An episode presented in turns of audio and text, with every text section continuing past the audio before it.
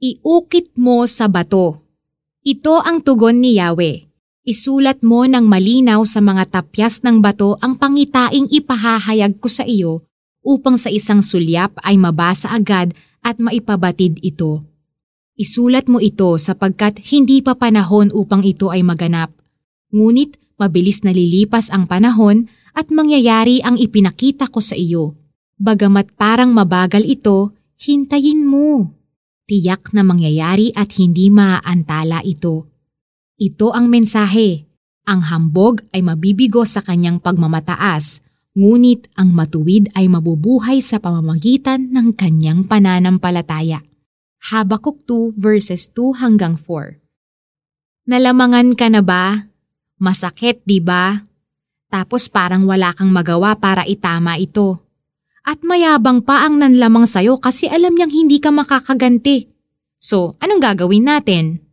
Bilang tunay na follower ni Christ, ang una nating gawin ay mag-pray dahil sabi ni Pedro, ipagkatiwala ninyo sa Kanya ang inyong mga alalahanin sa buhay sapagkat Siya ay nagmamalasakit sa inyo.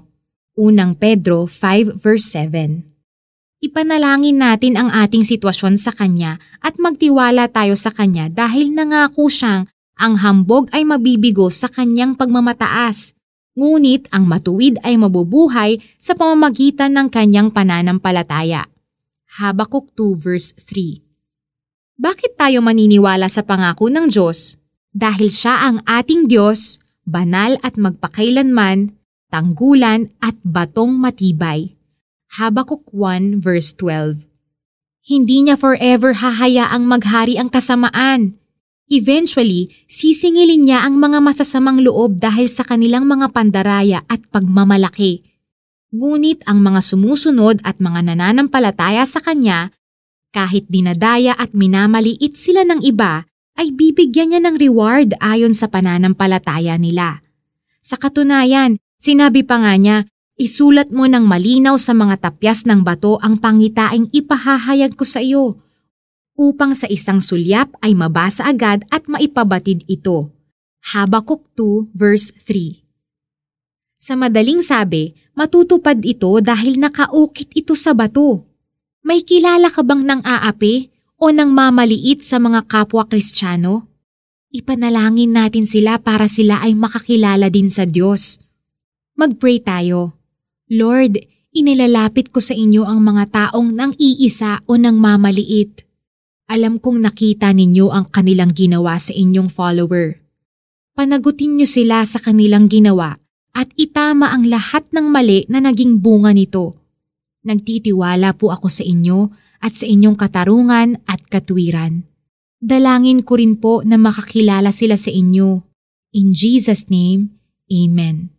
Ang application naman dyan, tuwing may masamang nangyayari sa iyo, mag-pray agad. Maaari mong gayahin ang prayer ni Habakuk o kahit maikling prayer tulad ng, Lord, tulungan ninyo ako. Gawin ito hanggang maging automatic response mo na ang pagpe-pray. Gawing guide sa iyong pananalangin ang iyong prayer list. Ito ang tugon ni Yahweh. Isulat mo ng malinaw sa mga tapyas ng bato ang pangitaing ipahahayag ko sa iyo, upang sa isang sulyap ay mabasa agad at maipabatid ito. Isulat mo ito sapagkat hindi pa panahon upang ito ay maganap. Ngunit mabilis na lilipas ang panahon at mangyayari ang ipinakita ko sa iyo. Bagamat parang mabagal ito, hintayin mo. Tiyak na mangyayari at hindi maaantala ito.